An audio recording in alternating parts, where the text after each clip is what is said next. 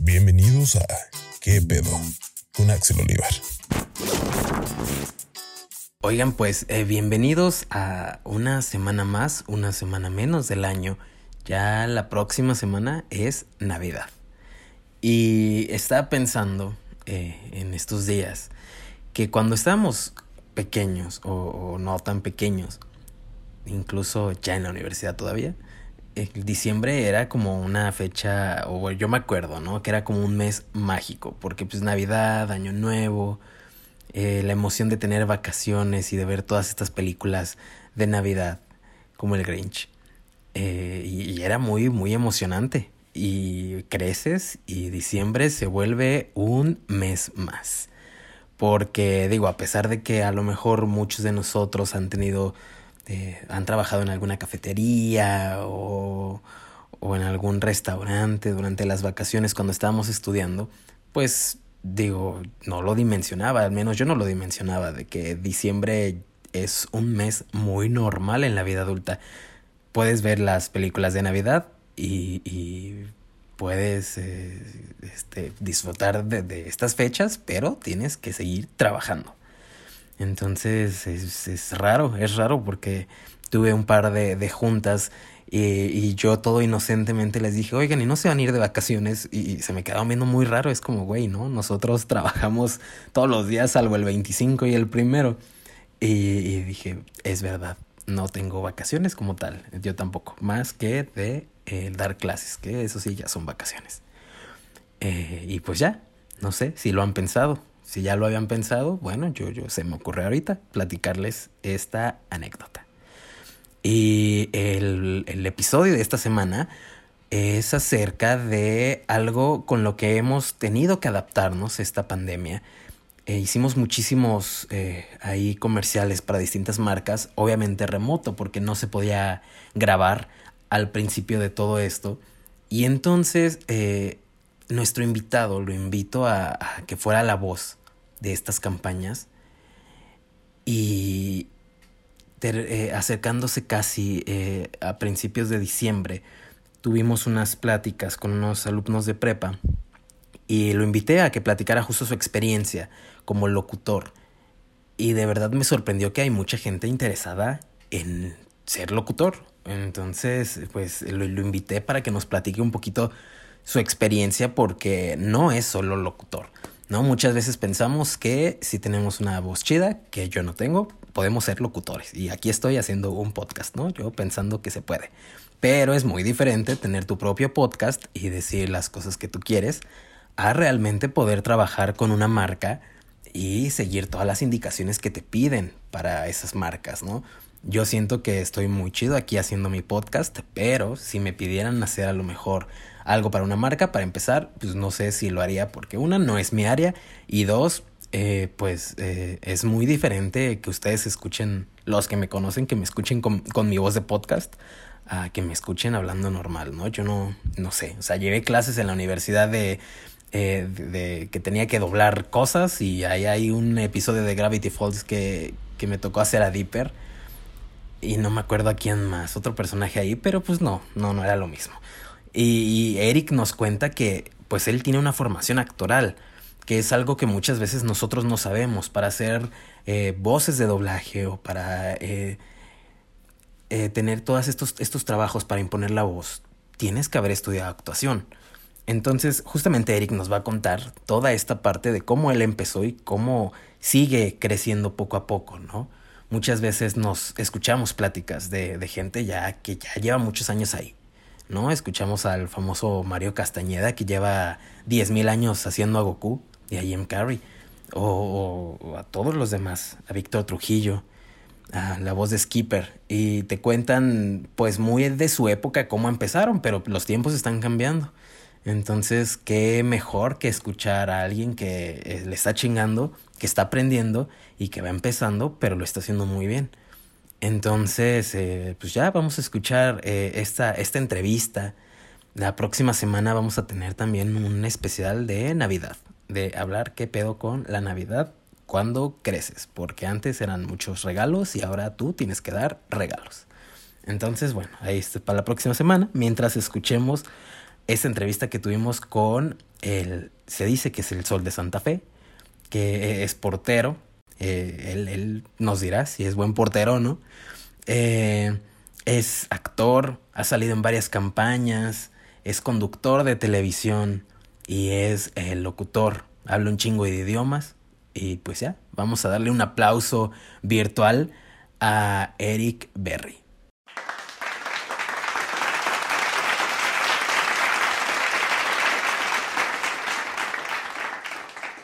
Señor Eric Berry, qué gusto de que estés aquí en, este programa, tu programa. Bienvenido. ¿Cómo estás?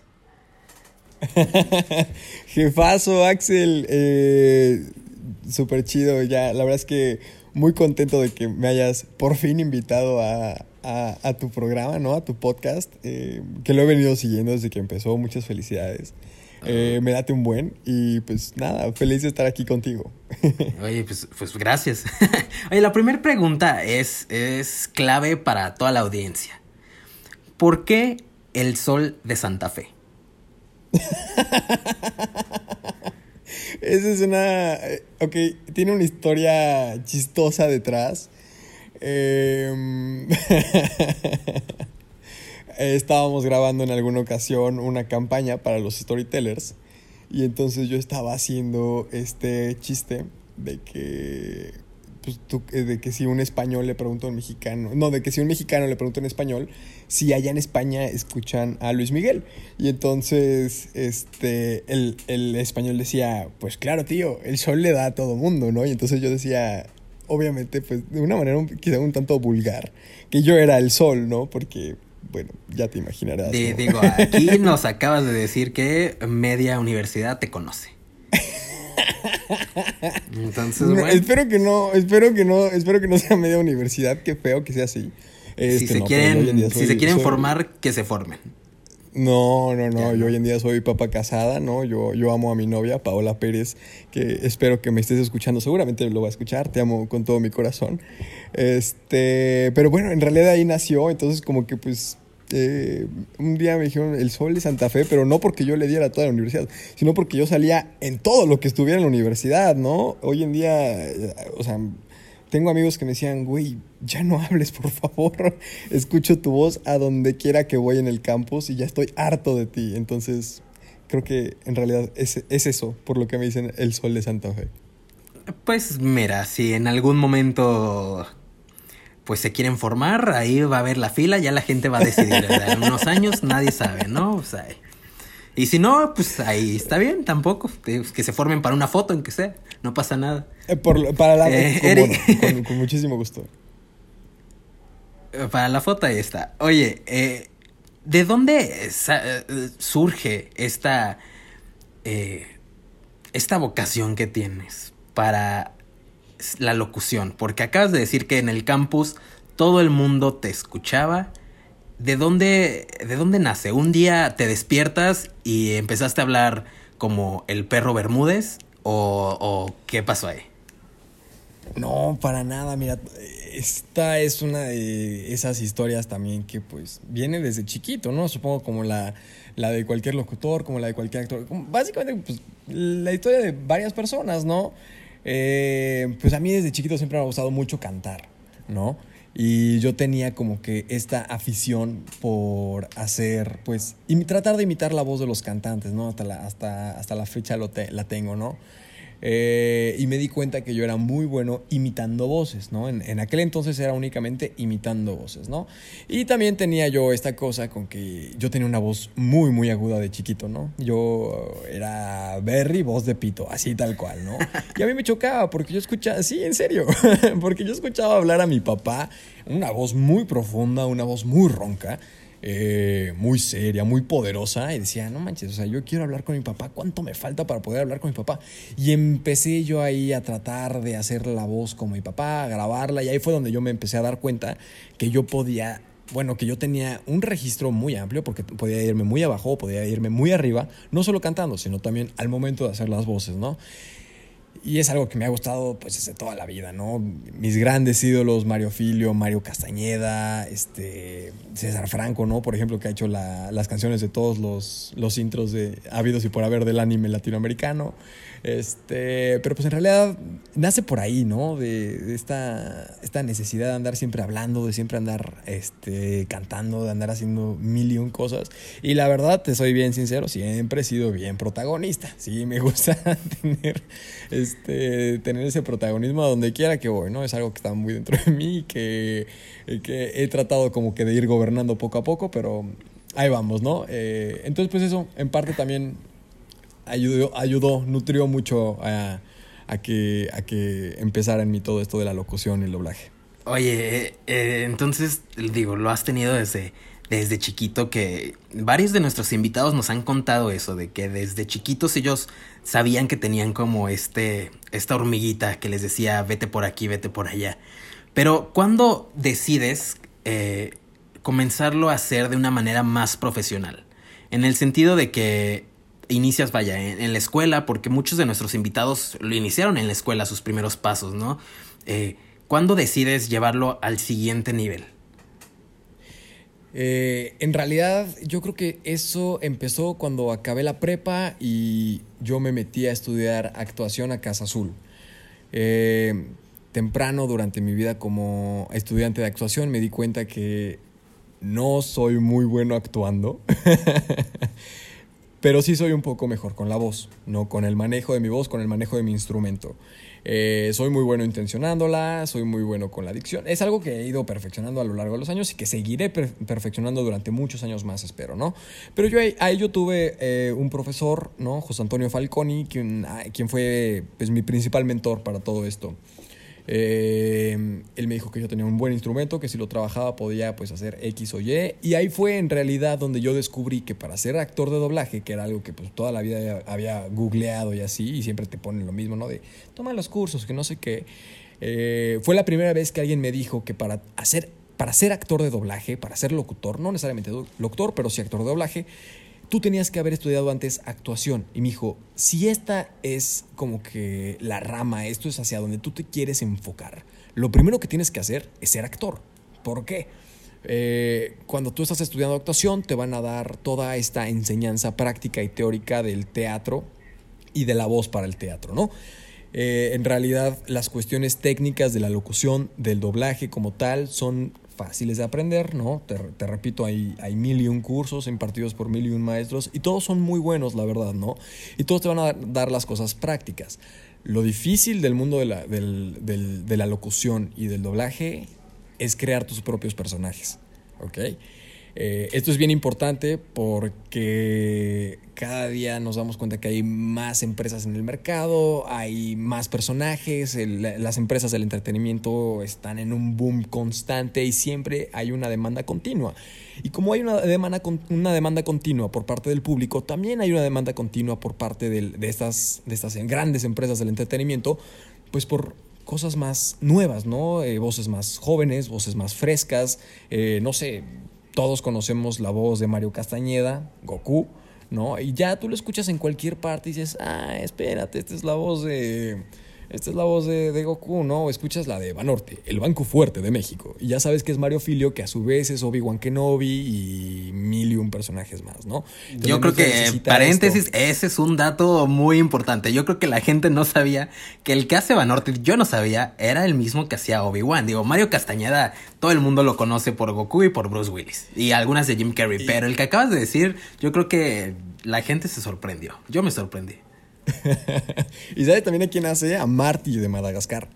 Ah, mira, mira, de ahí. Y eso, y eso es diversidad, ¿sabes? Y, y, son, y son personajes que ellos crearon eh, con su propia voz, con su propio instrumento. Por ejemplo, Humberto Vélez, eh, quien es la voz de Homero Simpson, eh, tú, tú, escuchas a Homero Simpson en inglés y escuchas a Homero Simpson en español y son cosas bien diferentes, son cosas súper distintas, son personajes, el mismo personaje, pero que tiene una personalidad no voy a decir distinta porque sí es la misma, pero sí tiene su sello, ¿sabes? Humberto Vélez le supo imprimir a eso a un personaje tan icónico como lo es eh, Homero Simpson, ¿no? Y esto cómo lo haces a partir de la creación de un personaje. Esto solamente lo puedes lograr eh, bueno, a no ser que seas un genio, estudiando actuación. Es, básicamente en lo que se centran las carreras de, de, actuación, todo este tipo de talleres, todo este tipo de cursos, en crear personajes, ¿no? Que es lo más importante. Entonces, en el momento en el que tú con tu propia voz empiezas a dejar de imitar que sea Mickey Mouse, que sea Chabelo, que al que tú me digas, y empiezas a crear tus propios personajes con tu voz, es entonces cuando sabes que puedes empezar eh, en este mundo de la locución y del doblaje. Oye, pero a ver, tú empezaste a estudiar actuación. ¿Por qué entonces te cambiaste a comunicación? Porque bueno, ya nos contaba nuestra invitada la semana pasada que fue influencia de sus papás, que no la dejaron estudiar justamente algo artístico por el miedo de que del arte no se vive y todos estos estereotipos, estigmas que se tienen. ¿Fue por algo parecido o por qué decides cambiarte de carrera?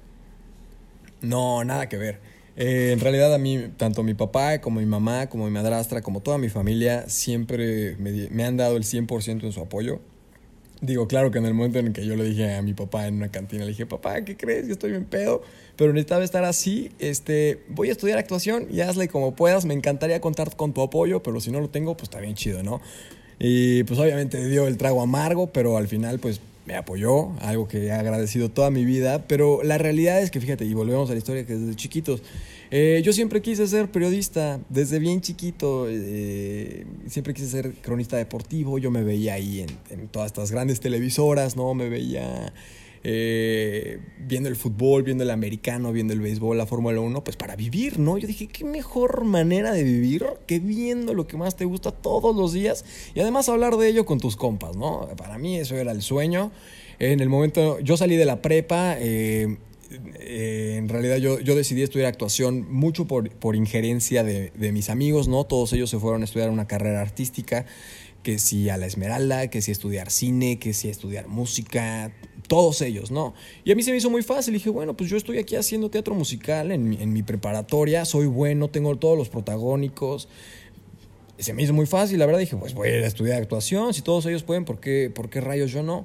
Y fue más o menos un poco antes de acabar mi primer año de actuación que ahí empezó la cosquilla durísimo, durísimo, durísimo. Empezó a rascar diciéndome, güey, tú, no perteneces aquí. O sea, no que no pertenezcas, ¿no? O sea, aquí no, no, es donde en realidad quieres estar. Y es que a mí a lo largo de, toda mi vida siempre me han dado muchos nos. ¿Sabes? Yo fui una persona que recibió muchos nos de muchas personas, de, de, de, gente que a mí me importaba mucho, que me decía, es que tú no puedes, es que tú no debes, es que tú no vas a... Y a mí eso me podía muchísimo. Entonces, con todos estos nos que yo tenía, yo me empecé a crear mis sís, ¿sabes? Y mi primer sí fue, tú no puedes estudiar actuación, yo sí voy a estudiar actuación. Ya después mi propia conciencia me dijo, güey, en realidad no queremos estudiar actuación, era porque ya algunas bocas ya vimos que sí pudimos. Eh, hice una película eh, que salió en España y en Francia, en México nunca salió en, en cartelera. Oye, qué eh, un famoso, cortometraje que se... Un poquito, no, no te creas. una, un, un, cortometraje, ¿no? Que se fue seleccionado a, a Cannes también, ahí con, con Romina Serna. Un abrazo a Romina, donde quiera que estés. Eh, mi, mi, carita la vio Almodóvar ahí en, en Cannes, ¿no? Eh, pero pues al final no, era lo que quería hacer. Eh, y dije, papá, me voy a salir de estudiar actuación, ya lo tengo decidido, ya tengo vistas estas universidades, ya tengo pagado los exámenes de admisión de estas universidades y en estas que ya los hice ya me ofrecieron beca por buen examen. ¿No? Y en eso llega el TEC de Monterrey y me dice, oye tú, amigo, juegas fútbol además, ¿no? Este, pues a mí me hace falta un portero, quiero que vengas a los tryouts. Y yo dije, pues, ¿por qué no? ¿No? La verdad es que no iba con mucha expectativa. Y dije, bueno, pues voy a ir a echar la cascarita ahí con algunas personas, a divertirme un rato. Y pues a la mera hora, pues me dijo, oye, pues vente al, segundo tryout. Fui al segundo tryout, me quedé. Eh, y bueno, yo obviamente ya lo había hablado con mi papá, ¿no? Le dije, oye, pues está esto, ¿no? Me dijo, es para una oferta de beca. Dice, bueno, pero mi hijo, mi papá, si la beca no es más allá del 50%, en realidad, pues lo siento, pero aquí tú tienes tres hermanos, eres el mayor de tres hermanos varones que comen como si me odiaran, además.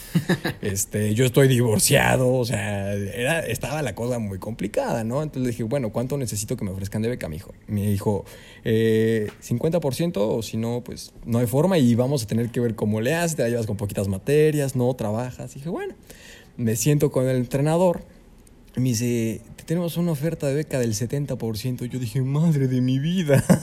No, bueno. Y así fue como llegué. Y sí, obviamente salí le hablé a mi papá. Le dije, 70%. Me dijo, ¿qué? Le dije, 70% es lo que me están ofreciendo de beca. No manches, ya les dijiste que sí. Le dije, no, le dije que le iba a hablar contigo y que ahorita le recibía. Sí, ¿qué estás haciendo? No seas tonto, ve y dile que sí. Entonces, pues ya eh, fui acepté la beca.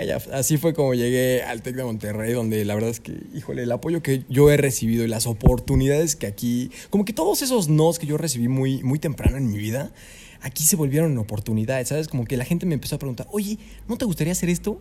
Sí, ¿por qué no? Oye, ¿no te gustaría hacer esto? Sí, ¿por qué no? Y así fue como, para los que nos están escuchando, así fue como llegó Axel eh, a mi vida, ¿no? Eh, desde, bueno, tuvimos un primer aproximamiento, como que ahí más o menos, cuando intentamos hacer una, una, primera edición de, de, lo que hoy en día es cultural. Eh, ya, ya, llegaremos ahí. Oye, antes de que te me adelantes. Entonces, tú ya entraste con el 70%, que es muy buena beca, la verdad. Eh, entraste a la escuela, a esta universidad. Entraste a estudiar comunicación para, para seguir este tu sueño, por así decirlo. ¿En qué momento dijiste, sí voy a hacer todo lo que me inviten a hacer? Porque muchas veces las personas que están estudiando, y me consta de buena, de buena, de buen chisme, de buen oído, se quejan de que en la escuela no les enseñan nada. Que no les enseñan, que no mm. los preparan. ¿En qué momento dices, esto me están enseñando en la escuela, pero sí voy a hacer estos proyectos extra porque me van a llevar a otro lado? ¿Cuál fue tu primer proyecto? Mira, yo difiero muchísimo de las personas que te hayan dicho eso. Yo creo que en la universidad tú quieres ir a aprender, tú vas a ir a aprender todo lo que tú puedas y todo lo que tú quieras. Al menos ese ha sido mi caso. Eh, en el momento en el que yo decidí que tenía que aprender más cosas y ponerme a hacer más cosas fue porque, pues, obviamente cuando estaba estudiando actuación, eh, iba a muchos castings, ¿no? Y yo me daba cuenta que la gente estaba muy preparada. O sea, verdaderamente hay gente muy picuda a edades muy tempranas. Yo dije, no manches, si yo no empiezo a hacer algo por mí, me voy a quedar. Y todo el mercado laboral que hay, todas las personas, me van a comer el mandado durísimo. Entonces yo dije, ok, va, quiero hacer todo esto, ok, no me basta con saber, eh, con saber de actuación. No me basta con saber todo lo teórico de la carrera. Encima necesito aprender más de locución. Necesito este, tener más tablas. Necesito tener experiencia en televisión. Necesito tener experiencia en radio. Necesito tener experiencia en donde sea que pueda. ¿sabes? O sea, incluso en marketing, publicidad, redes sociales. Hoy en día estoy trabajando en una empresa, eh, una bolsa de trabajo, pero es como, grosso modo es como si fuera de RH, ¿no? Yo llevo ahí todo lo que tiene que ver con, con nuestra cartera de clientes en Brasil, porque pues hablo portugués y entonces ahí fue donde dije, no manches, más idiomas, ¿sabes? Hoy en día hablo pues español, mi lengua madre, inglés, eh, portugués, italiano, francés y estoy aprendiendo alemán. ¿sabes? Y todo este tipo de, de, idiomas, de herramientas son las que pues poco a poco me han ido dando así como que mayor bagaje, ¿sabes? Mayor peso, porque la gente ve mi currículum, un currículum como el de cualquier otra persona, y dice, ok, sí, pero este güey que tiene de valor agregado, pues no sé, habla por ahí seis idiomas, ¿sabes? Tiene experiencia en radio, tiene experiencia en televisión, este, tiene buen promedio, eh, ha hecho mil y un madres, ¿sabes? Eh, las personas con ese tipo de experiencia que están bien preparadas y que todos los días se siguen preparando un poquito más, te lo digo aquí y, lo he visto mil y un veces, son las personas que están donde ellas mismas quieren estar. Entonces yo empecé con todo esto a decir sí, sí, sí, sí, sí a todo lo que se me presentaba porque reconocí que necesitaba muchísimas más tablas y muchísima más experiencia. Oye, qué, qué inspirador. Yo, yo creo que la gente que va a terminar de este podcast se va a inscribir a diplomados o si ya se graduaron, si no, van a echarle ganas el siguiente semestre. Qué inspirador. Oye, entonces, eh, empiezas con todos estos proyectos en la escuela, extras, y de, la clase, claro, que en la carrera de comunicación es muy práctica. Eh, ¿cuándo, descubres que, que tu voz puede ser, o sea, ya sabes que es este instrumento que tienes, pero ¿cuándo descubres que lo puedes empezar a monetizar? Porque muchas veces, muchas personas tienen como la espinita de hacer las cosas y no la hacen por miedo. ¿Tú en qué momento dijiste, yo sí quiero hacer esto bien y voy a aceptar mi primer trabajo? Híjole, eh, la verdad es que creo que fue mi papá. el que me dio ese empujoncito, ¿no? Mi papá es mi fan número uno y mi crítico número uno también al mismo tiempo. Y él fue el que siempre me ha empujado a, a ir a hacer un casting, ¿sabes? A ir a mandar demos, a ir a mandar fotos, a ir a que me tomen fotos a ir a que a grabar un cortometraje a las 4 de la mañana en el que no me van a pagar ni el catering, ni la gasolina, ni el Uber, ni nada de nada, ¿sabes? Él fue el que me, empezó a empujar. Me dijo, empieza a darle por ahí, empieza a darle por ahí, métete, métete, métete. Mi papá sabiendo absolutamente nada del gremio, ¿sabes? Nada del tema. Mi papá es financiero, jamás ha sabido nada del mundo artístico. Y yo tampoco lo sabía. Pero en realidad fueron estos pequeños empujoncitos los que me ayudaron a darme cuenta pues que sí se podía. Y además, el día en el que yo voy y hago un casting y me dicen, pues es que sí te quedaste. Y dije, ah, cabrón, no manches, o sea, llevo 30 castings esta semana, 60 en, no sé, en dos semanas, lo que sea. Uno quedó, ¿sabes? Hay alguien que va a confiar en ti, hay alguien que te va a dar ese voto de confianza. Eh, que son esas... Por eso yo siempre he dicho que hay que ser agradecido con todo y con todo el mundo, ¿no? Incluso si no te dan el papel, incluso si no te dan lo que tú quieres. Señor, muchísimas gracias por la oportunidad. Aquí estoy para lo que se lo ofrezca, ¿sabes? Siempre quedan en buenos términos, en buenos términos con todo el mundo. Porque en el momento en el que alguien decide darte eh, ese voto de confianza, eh, no le puedes quedar mal, ¿no? Pero tampoco puedes quedar mal contigo mismo. O sea, tienes que. Ahí es donde tienes que sacar a flote todas estas experiencias que ya tienes. En el momento en el que tú capitalizas eso, en el que tú en el que te das cuenta que todos los cursos que has tomado, que todos los diplomados, que todo, lo que tú quieras, te llevó hasta ese momento, es cuando dices, ok, aquí es donde tengo que en verdad ponerme serio, ponerme a hacer las cosas, pero nunca dejar de ser yo mismo, ¿sabes? Nunca dejar de, divertirte, pero sí aplicar todo lo aprendido, todo lo que llevas hasta el momento, y, creo que básicamente es eso, ¿no? Tomar las oportunidades, hay trenes que no pasan dos veces, entonces o te trepas, mijito, o te vas a otra estación, porque aquí no va a volver a pasar este mismo tren. Oye, entonces, eh, oye, pues gracias a tu papá por, por, primero por tenerte, ¿no? por tenerte y, creciste bien, gracias a tu mamá también. y sí, sí, sí. entonces, eh, empiezas con, con este mundo. ¿Cómo es justamente para alguien que va empezando y, y me atrevo a decir que a lo mejor nadie de tu familia está en el gremio, no lo sé. De, al menos en la mía nadie sabe cómo funciona esta industria. Igual acá, ¿eh? Ah, mira, con más razón. ¿Cómo, ¿Cómo es para ti iniciar en este mundo sin saber nada? ¿Cuál, ¿Qué fue lo más difícil de tus primeros trabajos, de tus primeros pasos en esta industria? Uf. Eh, pues mira, yo creo que lo más difícil es aprender a tocar puertas. La verdad es que este mundo de la locución y el doblaje no es pequeño, Axel. Es lo que le sigue y te has dado cuenta de ello también, ¿no? O sea, la industria de los medios parece gigantesca, pero en realidad los actores, las personas que están dentro de ella saben que es diminuta, es muy pequeña. Y es muy difícil entrar, ¿no? Porque es un grupo muy cerrado, por lo mismo de que pues pues hay dinero, ¿no? Hay chamba y pues para qué dejamos entrar a alguien más y aquí eh, si entre cuatro personas nos dividimos el pastel, ¿para qué lo vamos a querer dividir entre ocho? ¿No? Eh, lo más difícil es empezar a tocar puertas, eso sí lo reconozco, pero hay que hacerlo, es algo que, hay que aprender a hacer, ¿no?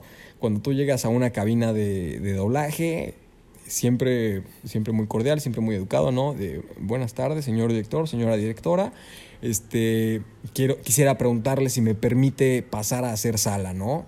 Este, sé que tienen aquí algunos personajes incidentales, ¿no? Algunas voces menores, pero así es como, como en realidad empiezas a ir creciendo, ¿sabes? O sea, que empieza a decir, ah, hay un chavo aquí que, que viene a hacer siempre sala, ¿no? Este, pues a ver, inténtalo, ¿por qué no le mandas el casting? Que, que, grabe su demo a ver si le sale, ¿no? Eh, mandar mi demo, eso a mí también fue muy difícil, ¿no? Cuando yo, yo, me, yo me quedé sin trabajo, dije, pues tengo que hacer algo para, para comer, ¿no? Porque ya que, ya que dejas de ser hijo de mami y de papi, que ya con tus propios medios tienes que empezar a, rascar tus orejitas, entonces cuando dices, pues es que no es de papá, deposítame, mamá, préstame para la gasolina, ¿no? O sea, tienes que empezar a hacer algo. Entonces cuando yo empiezo a mandar mis demos, yo los mandaba con una pena, Axel. No, no, no manches, yo decía, les estoy mandando lo peor del mundo. Nadie lo va a querer escuchar, les va a dar un cringe terrible. Y de pronto me empezaron a marcar. ¿No? Me empezaron a decir, oye, pues este, chido tu demo y todo. Este, tenemos un, un casting de Telcel. Este, para una voz como la tuya, ¿te interesa? Necesito que me lo mandes hoy. No, pues sí, claro que me interesa, ¿no? Entonces eh, me lo mandas, lo trabajo, te lo mando, ¿no? Y así me, ha caído uno de Tercel, me ha caído uno de Fanta, y pues han caído varios este, castings por ahí, pero la verdad es que cuando tienes una oportunidad no la dejas ir por nada del mundo, ¿no? Ahorita que hemos estado haciendo este, pues estas campañas navideñas, ¿no? Estas campañas de, de que comenzó la pandemia con Italianis, con otras marcas, pues la verdad es que es un trabajo que yo sí no me permitiría soltar por nada del mundo. ¿no? Ni yo. no, no, la verdad es que está, está cañón y hay que, hay que aferrarse. O sea, cuando tienes trabajo hay que dar lo mejor de ti y hay que hacer todo lo que está en ti por conservar ese trabajo, ¿no? Oye, y, y ahora sí vamos a pasar a la parte de trabajar con, con estas marcas. Eh, tú y yo nos conocemos, ya lo estabas platicando en un principio, porque yo tuve la idea de, hacer un programa de tele porque me ofrecieron que estuviera en la televisión, así como estuvo Tech Cultural en su momento, eh, esta televisora que se llamaba Centro Sur Televisión, que ya desapareció lamentablemente, me invita a hacer un programa hecho justamente por alumnos, que eran lo que querían explotar, o sea, que, nosotros podíamos hacer en ese momento un programa de calidad. Entonces, pues era un programa muy, pues quiero decir, cagado. Eh, a lo mejor no era lo más informativo ni lo más estructurado, pero ahí nos conocimos. ¿Por qué, ¿Por qué dijiste que sí a, a, ir a hacer un programa como estos? Porque platicábamos con Fer Parra la semana pasada de que a lo mejor al principio, como dices, hay que decirle sí a todo, porque estas oportunidades te van a entrenar. Pero llega un momento en la vida en el que tú tienes que decidir hacia dónde quieres ir. ¿No? Yo, por ejemplo, yo no quiero hacer películas o, yo no quiero hacer La Rosa de Guadalupe, vaya, ¿no? Por así decirlo. Entonces, eh, eh, ¿en qué momento dices, yo sí quiero ir a hacer esta cosa que no tengo idea qué es, pero voy a ir a hacer este programa de televisión, que aparte creo que se llamaba primero La Salchicha y luego El Esquinero terminó siendo. Eh, porque yo no tenía nada de experiencia en televisión, Axel. O sea, si tengo que dar una respuesta corta y concisa, es esa. No sabía nada, absolutamente nada de cómo se conducía en televisión, de cómo funcionaba un foro de televisión, de cuáles eran los procesos que había que seguir. O sea, yo decía, ok, imagínate que el día de mañana me toca un casting, voy, me siento, hablo bien bonito, este, la voz, lo que sea. Este, ok, tengo mi experiencia en actuación. Me dicen, sí, te queremos. Y al, y, al, lunes que yo me tengo que presentar a trabajar, no sé nada. O sea, adiós carrera, ¿sabes? se me va todo. Entonces, eh, yo siempre he querido fundamental practicar. Eh, cuando yo iba en la prepa yo me ponía a practicar todas estas voces, ¿no? Mis líneas, por ejemplo, de las obras de teatro enfrente del espejo, ¿sabes? Y hay gente que dice, no manches, eso todo el mundo, todos los actores te lo dicen, pero en realidad nadie lo hace. Pues pues no sé, la verdad si sea cierto, ¿no? Pero yo sí lo hago. No, sí lo hacen, créeme que sí lo hacen. Sí, sí, y a mí me viene muy bien también, la verdad es que sí me funciona muchísimo eh, todos mis ejercicios, pero sí, yo entré a, con ese proyecto porque quería, quería ver qué onda con la televisión, si sí me iba a gustar o no, porque era algo que yo tenía en mente, ¿no? Yo quiero hacer muchas cosas en mi vida en distintos medios de comunicación, es lo que más me gusta, ¿no? Ya me di cuenta que que no soy solo periodismo, que en realidad pues soy quizá un poquito más comercial, ¿no? O sea, y me gusta también muchísimo esa parte. Eh, entonces yo, yo, yo, quise experimentar esa parte de, de, hacer televisión, porque nunca la había hecho y consideré muy necesaria la experiencia. Afortunadamente salió ahí dos que tres bien eh, y pudimos seguir con, pues, con proyectos más ambiciosos que se van haciendo aún más ambiciosos cada día, ¿no? Sí, sí, sí, le se vienen cosas, cosas buenas. Oye, entonces, bueno, yo te conozco de ahí y, y yo te escuché. Eh, claro que te vi, obviamente, porque pues, eh, te ves en la tele, pero lo importante de aquí es que yo te escuché. Y cuando nos ofrecen justamente lo que decías, trabajar con estas marcas, obviamente pensé en ti porque ya nos conocíamos, ya habíamos trabajado juntos. ¿Cómo fue para ti? Deja de tú trabajar conmigo, o sea, trabajar con estas marcas y con otras marcas que has trabajado. ¿Qué, qué, qué es lo más difícil que te han pedido hacer? Porque muchas personas creen que, y lo decías en, el taller que, que, dimos, dimos un taller en prepa para los que nos están escuchando. Eh, decías, ¿no? Que, que no hay que fingir la voz o algo así, si no, corrígeme ahorita. Pero, ¿qué, ¿qué, es lo más difícil en estas marcas que, que, te pidieron? Porque son marcas muy distintas. Cada marca tiene, tiene sus tonos, tiene su, vaya, su, su esencia. ¿Qué, ¿Qué, qué, fue lo más difícil? ¿Qué ha sido lo más difícil? Eh, lo más difícil a tener ha, ha sido tener que darle una voz a cada una de estas marcas, ¿no? Porque creo que llegamos a tener en algún momento como siete marcas diferentes. Sí. Eh, sí, y a veces había que grabar tres o cuatro marcas en un mismo día y yo me hacía bolas con las voces, este, decía, esto es de acá, esto es de acá, entonces... Eh, la verdad es que yo creo que lo más difícil son de pronto esas indicaciones del cliente, porque hay que decirlo, el cliente a veces no es muy bueno para dar este para dar instrucciones y por eso tiene que haber un director, como en este caso lo fue Axel. Eh, que te, no sé, porque de pronto te dice, es que lo quieren más azul, lo quieren más metálico, lo quieren más como gis, ¿no? Y, y uno que no tiene idea de esa jerga de ese mundo dice, ¿qué? O sea, ¿cómo voy a hacer mi voz más azul? ¿Cómo quieres que la haga más metálica si no estoy, si yo no soy un robot, ¿no? Ahora con el último que hicimos, que fueron varios cambios, decía, no, no, no, lo quiero más, es que lo queremos más alegre. No, no, no, ¿sabes qué? Más italiano. No, ¿sabes qué? Más navideño. Dices, bueno, es que ¿qué onda? Entonces es un poco aprender a conciliar lo que tú estás haciendo con el guion, con el libreto, con el script que, que te están dando y las instrucciones del director, pero al mismo tiempo triangularlo con lo que quiere el cliente, que al final es lo más importante, porque el cliente es el que paga, ¿ok? El cliente es el que te está dando la chamba. Él es la, esa es la persona que, te va, que va a decir, ok, si me late esta voz, sí lo quiero. Entonces, hacer feliz al cliente no es solamente trabajo del director, es también trabajo de la persona que está prestando su voz, ¿ok? Eso es bien importante y es también dificilísimo ¿no? Eh, eh, te digo, pasos básicos, ¿no? Tú a ti te dan tu script, lo empiezas a separar. A mí me gustó mucho siempre. Bueno, ahorita ya lo hago en el iPad, ¿no? Porque ya como que tengo, tengo esta, esta onda de que ya no quiero usar tantas hojas. Entonces lo agarro en el iPad, ahí le, le voy pintando como las intenciones con mis garabatos. Yo siempre creo que cada, cada actor, cada locutor tiene sus garabatos distintos para sus propios scripts. Entonces tú agarras el, tú agarras el, el script de alguien más y no tienes ni idea de, las, de, de lo que está haciendo la bola de rayonerios que hay ahí. Pero bueno, hago eso. Este, conecto a mi equipo, lo que sea. Le doy unas 3, 4 pasadas antes sin haber grabado y siempre, siempre, invariablemente, la primera pasada que grabo con mil y un errores, ¿sabes? Que si de dicción, de pronunciación, de intención, de que si no lo bien, de los lo que tú me digas. Siempre tengo muchos errores en la primera vez que grabo, pero por eso grabo 3, 4, 5 pasadas y esas son las que mando, ¿no? Estoy hablando, por supuesto, ya en un mundo pues todavía pandémico, ¿no? En el que no podemos ir a las a los estudios a grabar. Eh, pero creo que eso es un poco de lo, de lo difícil, ¿no? Empezar y, conciliar estas, todas estas indicaciones que el actor de doblaje o el locutor está recibiendo. Oye, tocaste un punto muy importante que es el cliente. Eh, a nosotros, digo, yo amamos a los clientes, obviamente. Eh, siempre habrá peleas con las agencias, peleas sanas, peleas de, obviamente, de porque siempre creemos que como nosotros pensamos va a ser lo mejor, pero tienes que pasar 10 filtros más. Bueno, ahí es un mundo para, para tener un producto final que ustedes puedan ver. Pero justamente tocas esto de, los clientes.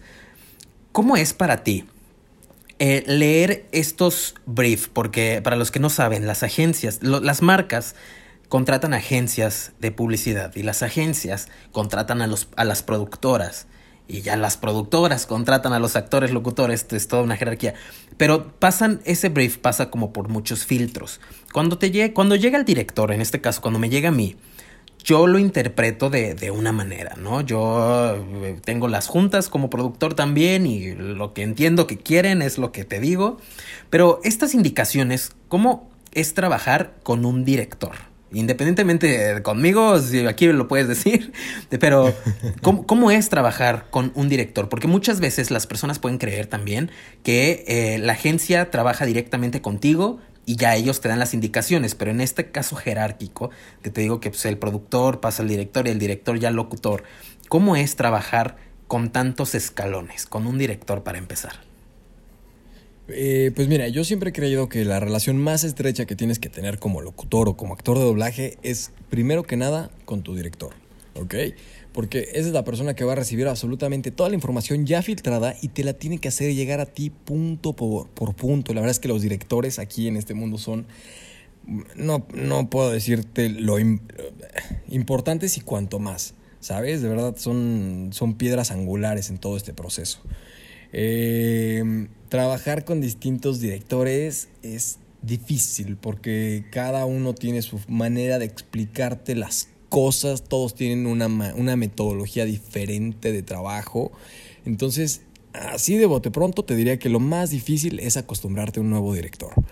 Eh, no sé, eh, sucede lo mismo que en el cine, ¿no? Cada director tiene a sus actores favoritos, ¿no? Por ejemplo, vemos que Owen Wilson y Bill Murray no dejan de trabajar con Wes Anderson, ¿no?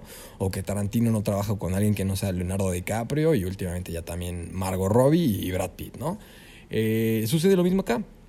Hay directores que ya tienen a sus voces este, eh, predispuestas, ¿no? Las voces seleccionadas para todo lo que trabajan, porque ya saben cómo trabajan esas personas, ¿no? O sea, por ejemplo, Axel dice, ok, necesito una voz juvenil que pueda darme buenos tonos de emoción, que pueda, que pueda tener buenos agudos, buenos graves. Ah, pues Eric, sé que con Eric puedo trabajar porque Eric me puede dar esas intenciones, ¿sabes? Entonces, creo que ahí también los, directores tienen un- una gran cartera de, talento a su disposición, pero tienen a las personas con las que saben que pueden trabajar. Y si tú te vuelves una persona de confianza para tu director, pues casi te podría decir que estás del otro lado, porque siempre que tu director tenga trabajo, tú vas a tener trabajo, pero por eso, o sea, por eso también tienes que estar siempre andar eh, tocando nuevas puertas, porque si tu director tiene trabajo, pues tú tampoco vas a tener trabajo, ¿sabes? Por eso no hay que soltar las chambas que ya tenemos. Exacto, que no se Oye, vaya nunca. sí, ojalá. Oye, ya para ir cerrando, que ya nos diste aquí consejos de la vida que yo creo que la gente sí se va a llevar, pero más cerrados justo a locución, a estas personas que, que les gustaría eh, empezar o que tienen, sienten que tienen un potencial, ¿qué consejos les darías? Como sintetizando todo lo que nos has platicado. Híjole, eh, yo creo que mm, la gente de, de mis colegas, ¿no? Mis compañeros de carrera me van a matar por decir esto, pero YouTube, mano. YouTube hay mu- muchísima información que puedes conseguir si no tienes dinero, si no tienes tiempo, si no tienes espacio, este, para pagarte cursos, ¿sabes? O para tocar puertas o algo así. Al principio vete por YouTube, pero yo creo que aquí lo que más lo que te diría, eh, intenten hacer sus propias voces, ¿sabes? Juega, juega, juega. Creo que los que nos dedicamos a la locución, el doblaje, eh, nos dedicamos a esto porque nos divertimos muchísimo. No te puedo, neta no les puedo explicar lo divertido que es empezar a jugar con tu voz, con tus matices, y que de pronto puedes tener una voz más sensualona, así como si fueras un poco más coqueta, o de pronto puedes tener una voz casi como si fuera de mafioso. O sea, hay distintas cosas que puedes hacer, ¿no? Oye, la chica coqueta de- que acabas de hacer, perdón, yo creo que ya ahí los pervertidos ya se imaginaron cosas raras, ¿eh? No, esto se convirtió en una cosa muy rara, entonces... Pues hay de todo, ¿no? Porque también después se puede convertir en un niño. Oye, por favor, ¿me puedes dar mi ensalada? Tengo mucha hambre. Qué, qué- Y qué bueno que no se- dijiste otra, otra comida porque se hubiera interpretado muy mal y nos cortan de todos lados.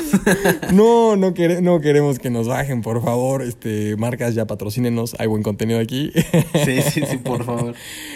Pero sí, creo que grosso modo ese sería el consejo, ¿no? Eh, atrévanse a hacer voces, sálganse ya de andar haciendo la de Chabelo, sálganse de andar haciendo la de la de Mickey Mouse, que todo el mundo la hace, ¿eh? se los juro que todo el mundo la hace, la de Chabelo, la de Mickey Mouse y la de Homero Simpson.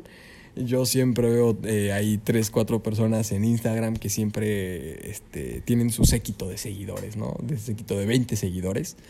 Eh, que, que, que- neta los aclaman, ¿eh? Porque pueden hacer la voz de Mickey Mouse. No, aplausos, ¿no? Pues ya hay alguien que lleva institucionalmente haciendo la voz de Mickey Mouse por los siglos de los siglos, ¿no? Entonces, pues no creo que vaya a ser por ahí, porque Mickey Mouse solo hay uno, ¿no? Y es de Disney, y pues Disney es empórico y es monopólico. Entonces, saca tus, tus propias voces, o sea, sé original. eh, auténtico, ¿no? Creo que eso es algo que ahorita la industria está, está buscando muchísimo. Estas voces eh, juveniles, estas voces frescas, que tengan mucho que decir, que sean nuevas para el oído de las audiencias. Porque les repito, chamba hay y habrá. Y la cosa es, es, encontrarlas, ¿no? Porque cada día se siguen generando más y más y más programas y se necesitan cada día más y más voces. O sea, es un mundo sobreexplotado en cuanto al mundo del entretenimiento y se va a necesitar eh, de nuestra profesión cada día un poquito más. Entonces, a la medida en que ustedes puedan ser lo más auténticos, lo más veraces y lo más originales y profesionales posibles, les auguro un buen camino. Oye, qué, qué, inspirador. Yo ya salí inspirado de aquí, ¿eh? A pesar de que yo me. salte, a, salte a tocar puertas. sí, sí, yo también. Ya voy a ser locutor yo también. no, Consíguenos, chamba. Puta, eso, eso sí, por favor, eso sí. Para el año que viene hay que cerrar muchas cosas. Oye, ¿qué, qué, qué sigue para, para Eric Berry? Que para, para este futuro eh, que tienes en la locución, en la conducción, porque la gente que no lo sabe, tenemos un programa de, televisión ahorita, un programa de televisión en internet. Pero ¿qué sigue para ti? Eh, seguir tocando puertas y seguir aprendiendo muchísimo. Yo soy un don nadie, la verdad. No tengo ningún tipo de nombre, ningún tipo de injerencia, ningún tipo de nada. Y es seguir buscándole por ahí, ¿sabes? O sea, y podrán pasar 30, 40, 50 años, podré estar yo a la altura de Mario Castañeda y yo seguiré siendo un no nadie, ¿sabes? O sea, eh, sí, será mi voz y lo que quieras, pero todos los días tengo que, seguir eh, como que buscando esa parte, ¿sabes? O sea, de realización profesional. Eh, para mí sigue eso, ¿no? Ahorita, afortunadamente, la gente del TEC de Monterrey, con la cual estoy muy agradecido, me acaba de de ofrecer un programa de locución deportiva en la estación de, del radio de, de, de, Tec de Monterrey. Se va a llamar ahora Tech Sounds Radio 94.6 FM en Monterrey. Próximamente ya llegaremos a, a otras ciudades, pero eso está en planes futuros, ¿no? Entonces, pues me, voy para allá ahorita un rato. Eh, se va a llamar Tech Sports. Eh, para cuando lo quieran escuchar, de 12 a 1. Eh, y seguirle dando a T cultural, tratar de graduarme. Eso yo creo que debía haber sido lo primero que debía haber dicho, lo primordial, ¿no? Graduarme y seguir tocando puertas. Yo creo que es algo que ahorita, a mis 24 años de edad, eh, es algo que tengo que aprovechar muchísimo, ¿no? Que tengo toda esta energía, tengo estas ganas de comerme el mundo, que si no la aprovecho, se me va a ir de un momento para otro y no quiero que eso pase. Entonces tengo que seguir tocando muchas puertas y seguir dando muchos sís. ¿Sabes? Porque de otra manera me voy a empezar a quedar y no es algo que quiero que me suceda. Oye, pues muchas, muchas felicidades por todo lo que has hecho. Eh, a nuestra corta edad, tú también has hecho bastantes cosas y me da gusto que lo disfrutes porque decíamos eso la semana ah, pasada con Fer Parra, que en esta industria le hace falta pasión a mucha gente que ya está dentro, que ya está acostumbrada a hacer lo mismo siempre, no, no digo que en, el, en el, la locución a lo mejor, pero muchas personas ya no tienen la misma pasión con la que, eh, con la que empezaron y, tú tienes esta pasión y yo te diría, no la sueltes y, que todos los años en esta carrera tengas esa misma pasión porque es lo que le falta a México, que hagan las cosas con esa pasión y dejar como, digo, tenemos que comer, pero dejar la parte del dinero atrás, porque ella lo decía también Fer Parra, eso es una consecuencia de hacer lo que te gusta. Pues Eric, ¿en dónde te pueden eh, ver, leer, escuchar eh, lo que tus redes sociales? Sí, pues por lo pronto mis redes sociales, ahí es donde dejo prácticamente todo mi trabajo. Eh, en Instagram estoy como arroba ericberry96, Eric solamente con C, por favor, no le dejen la K, tampoco es solamente con K, es Eric, E-R-I-C, Berry, B grande W R Y 96. Así me encuentran en, Instagram, en Twitter y en Facebook también estoy como Eric Berry. Y también que, quería aprovechar Axel, porque para quienes no lo ah, sepan, Axel fue esa persona que creyó en mí antes que nadie más. ¿ok? Axel llegó un día cuando le ofrecieron dirigirte cultural. Es que tengo que decirlo, Axel. No, no, no, que yo es la primera vez que lo voy a escuchar. yo le digo a mi novia, le digo a mi novia, no, pues Axel, ¿quién es Axel? Otra vez le digo, mi mecenas, ¿no? Casi, casi. la persona que me impulsó. No, Axel fue la primera persona que creyó en mí eh, y por quien yo hoy puedo decir sin temor a equivocarme que estoy en donde estoy. El momento en el que a él le ofrecieron dirigirte cultural, me dijo, oye, este este proyecto quiero que tú lo conduzcas. Dije, no manches, yo, me dijo, sí, sí, sí, quiero que seas tú. Eh, también en el momento en el que empezaron a caer todos, todos esos trabajos de locuciones, me dijo, quiero que tú seas la voz. Y él me volvió hoy por hoy la voz de Italianis en redes sociales. Eh, y pues nada, Axel, la verdad es que no tengo cómo agradecerte todo lo que has hecho por mí hasta ahora y pues a, a la distancia te abrazo muchísimo, verdaderamente estoy muy, muy, muy agradecido contigo. Oye, aquí ya vamos a llorar. Ya, qué, qué bonitas palabras. No, pues gracias, gracias a ti por confiar en que, en que podríamos hacer cosas chidas eh, en su momento y ahorita que sí lo estamos haciendo, ¿no? Y, y- y igual van a venir cosas muy, muy padres para el año que viene de todas áreas, no solo de la locución, vas a ver. Y, y gracias por confiar en mí también. Y, bueno, Pues pues a darle. A darle. Y ustedes, bueno, ya aquí de estar inspirados se convirtió en vamos a llorar, pero regresen a estar inspirados. ¿Qué tal, eh? Sí, sí, sí. Comunicólogos al por mayor. A- Aquí un poco de todo. Oye, pues muchas gracias por, eh, por, por estar en, en este programa. Esperamos invitarte de nuevo más adelante para platicar de más cosas, eh, porque aquí nos podemos seguir platicando las horas. Y pues eh, gracias a todos por escucharnos y nos escuchamos la próxima semana. Nos vemos. Oigan, ya al final, si escuchan un chingo de ruido, es que esto lo estoy grabando ya que acabé todo y, pues ya, abrí todas las ventanas y todo. Ni, ni modo, perdón. Oigan, eh, escríbanme de todas las redes sociales. No sé si se han puesto a ver que en las redes sociales, que, que en las descripciones de, de los programas están las redes sociales de nuestros invitados. Entonces, chequenlas, síganlos, escríbanme a mí también porque eh, hay que hacer crecer este podcast. Entonces, si quieren venir al programa a platicar de algo o, si quieren que hablemos de algún tema y que se busque alguna persona para hablar de ese tema, pues escríbanme. Ahí pueden ver eh, en la descripción, si en Spotify le abren a los tres puntitos en la descripción, ahí viene toda la info para que eh, no digan que no se las escribimos, porque luego dicen sus redes sociales y quién sabe cómo chingados se escriben. Entonces ahí están escritas. Ya, adiós. Ya se acabó este pedo, pero no te preocupes. Nos escuchamos la próxima semana en ¿Qué pedo con Axel Olivar?